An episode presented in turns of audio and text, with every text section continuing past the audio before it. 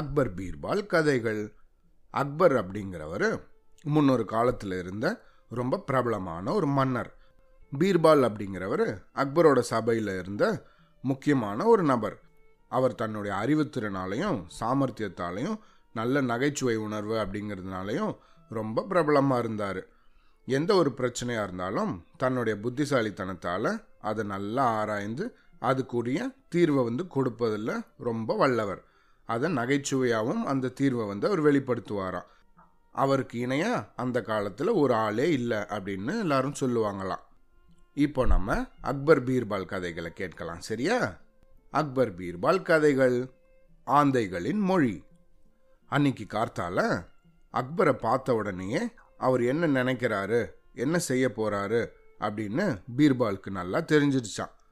குதிரை சவாரிக்கு ஏற்ற மாதிரி அவர் உடைகளை அணிந்துட்டு இருந்தாராம். வரிசையாக அடுக்கி வச்சுருந்த ஆயுதங்களை நல்லா கவனித்து பார்த்துட்டு இருந்தாராம். அவரோட கவனம் வேறு எங்கேயுமே இல்லாமல் முழுக்க முழுக்க அந்த ஆயுதத்து மேலே தான் இருந்துதான். அக்பர் அன்னைக்கு வேட்டையாடுறதுக்கு திட்டமிட்டிருக்காரு அப்படின்னு பீர்பாலுக்கு புரிஞ்சிருத்தான். வேட்டையாடுவது அப்படிங்கிறது அக்பருக்கு ரொம்ப பிடிச்ச பொழுதுபோக்கான். ஆனால் அவர் வேட்டையாடுறது பீர்பாலுக்கு பிடிக்கவே இல்லையா. அதை எப்படியாவது தடை பண்ணணும் அப்படிங்கிறத பற்றி அவர் எப்பயுமே சிந்திச்சுட்டு இருப்பாராம். கொஞ்ச நேரம் கழித்து தன்னுடைய கவனத்தை ஆயுதத்திலிருந்து விடுத்து பீர்பால் மேலே செலுத்தினாராம் அக்பர். பீர்பால், நான் இன்னைக்கு என்ன செய்ய போகிறேன்னு தெரியுமா அப்படின்னு கேட்டாராம்.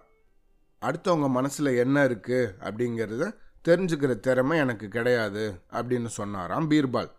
பொய் சொல்லாத பீர்பால், நான் இன்னைக்கு என்ன செய்ய போகிறேன் அப்படின்னு உனக்கு நல்லா தெரியும். வேணும்னே தெரியாதது மாதிரி நடிக்கிற.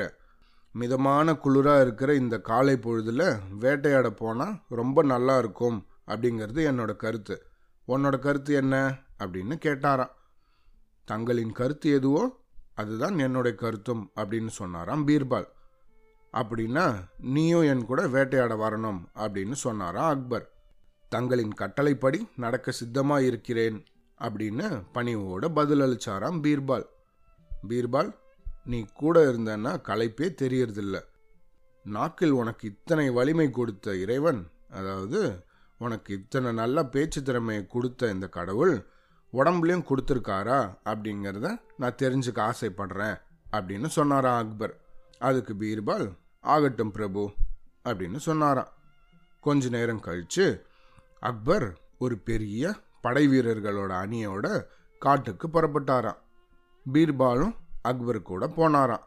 காட்டுக்குள்ளே நுழைஞ்ச அக்பரோட வீரர்கள் தாரை தப்பட்டைகள் இதெல்லாம் வச்சு நல்லா சத்தமாக டப டப டப டபன்னு காடே அதிர்ற மாதிரி சத்தம் போட்டாங்களாம். இந்த சத்தத்தை கேட்டு காட்டில் இருந்த மிருகங்கள் எல்லாம் பயந்து அங்கேயும் இங்கேயும் செதறி ஓட ஆரம்பிச்சிருத்தான்.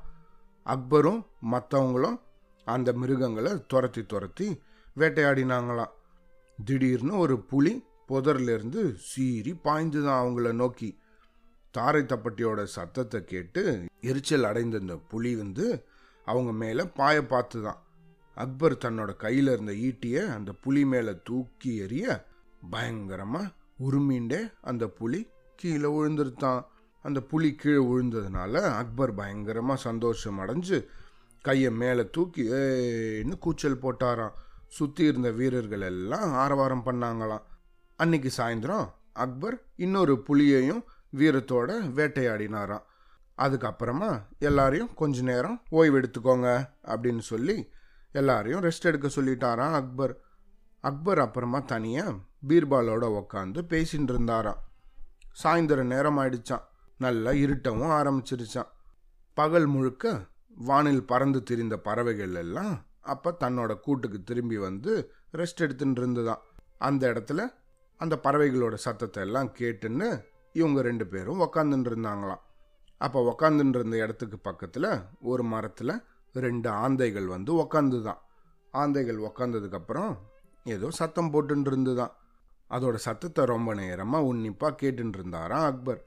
இந்த ஆந்தைகளோட மொழி நமக்கு தெரிஞ்சால் எவ்வளவு நல்லா இருக்கும் அப்படின்னு பீர்பால் கிட்ட கேட்டாராம். அதற்கு பீர்பால் சொன்னாரா, பிரபு, அவைகளோட மொழி எனக்கு தெரியும் அப்படின்னு சொன்னாராம். அப்படியா, அப்புறம் ஏன் சும்மா இருக்க, அதுக்கு என்ன பேசுறது அப்படின்னு சொல்லு அப்படின்னு கேட்டாராம் அக்பர். பிரபு, அந்த ரெண்டு ஆந்தைகளில் ஒன்று வந்து மணப்பெண்ணோட தந்தை, இன்னொன்று பையனோட அப்பா. அந்த ரெண்டு ஆந்தையும் வரதட்சணையை பற்றி பேசின்னு இருக்கு அப்படின்னு பீர்பால் சொன்னாராம். பிள்ளையோட தந்தை மிருகங்களே இல்லாத 40 காடு சீர்வரிசையாக வேணும் அப்படின்னு கேட்குறது. பெண்ணோட தந்தை தன்னால் 20 காடுகள் மட்டும்தான் கொடுக்க முடியும் அப்படின்னு சொல்லுது அப்படின்னு சொன்னாராம் பீர்பால். அப்புறம் தொடர்ந்து சொன்னாராம், பெண்ணோட தந்தையான அந்த ஆந்தை தனக்கு இன்னும் 6 வீக்ஸ் டைம் வேணும் அப்படின்னு கேட்டுதான். எனக்கு இன்னும் 6 வாரம் அவகாசம் கொடுத்தீங்கன்னா மிச்சம் இருக்கிற 20 காடையும் ஏற்பாடு செய்ய முடியும் அப்படின்னு சொல்லித்தான். அதுக்கு அக்பர் சொன்னாராம், இது என்ன உளறல், மிருகங்களே இல்லாத காடு அதுக்கு எங்கேருந்து கிடைக்கும், 20 காடு தருதா அது எப்படி ஒத்துண்டுது அப்படின்னாராம் அக்பர். அது உளறல் இல்லை, சரியாதான் சொல்கிறது, நீங்கள் இருக்கிற தைரியத்தில் தான் அப்படி பேசுது அப்படின்னு சொன்னாராம் பீர்பால். சரிதான், ஆந்தை தான் வளருதுன்னு நினச்சா நீயும் வளர்றியா பீர்பால் அப்படின்னாராம் அக்பர்.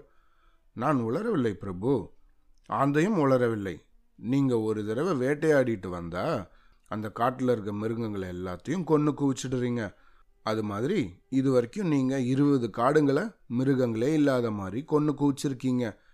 அடுத்த 6 வாரத்தில் நீங்கள் இன்னும் 20 முறை வேட்டையாடினா மீதி இருக்கிற 20 காடும் காலியாயிடும். அந்த தைரியத்தில் அந்த ஆந்தை அந்த மாதிரி சொல்கிறது அப்படின்னு சொன்னாராம் பீர்பால். பலார்னு தன் முகத்தில் அரைஞ்சா மாதிரி இருந்துதான் பீர்பாலோட விளக்கம். அக்பர் அந்த விளக்கத்தை கேட்டு அமைதியாயிட்டாராம். தன்னோட செயலுக்கு மொதல் தடவையாக வெட்கப்பட்டு தலை குனிஞ்சு நின்னாராம் அக்பர். பீர்பால், என் கண்களை நீ இன்னைக்கு திறந்து விட்டாய். என்னோட மகிழ்ச்சிக்காக காட்டில் மகிழ்ச்சியாக வாழ்ந்துட்டு இருந்த மிருகங்களை எல்லாம் கொன்று குவிச்சு எவ்வளவு தவறான செயலை நான் செஞ்சுட்டு இருந்திருக்கேன் இத்தனை வருஷமா அப்படிங்கிறத இன்னைக்கு தான் நான் புரிஞ்சு கொண்டேன். இன்னிலேருந்து வேட்டையாடுறத நான் நிறுத்திட போகிறேன் அப்படின்னு சொன்னாராம் அக்பர். பீர்பாலுக்கு தன்னுடைய காதுகளையே நம்ப முடியலையாம். இவ்வளவு எளிதாக அக்பரோட மனசு மாறும் அப்படின்னு அவர் நினச்சி கூட பார்க்கலையாம். பீர்பால், என்ன அப்படி பார்க்குற, நான் இப்போ சொன்னதை கேட்டு அந்த ஆந்தை என்ன சொல்கிறது அப்படின்னு எனக்கு சொல்லு அப்படின்னு கேட்டாரா அக்பர்.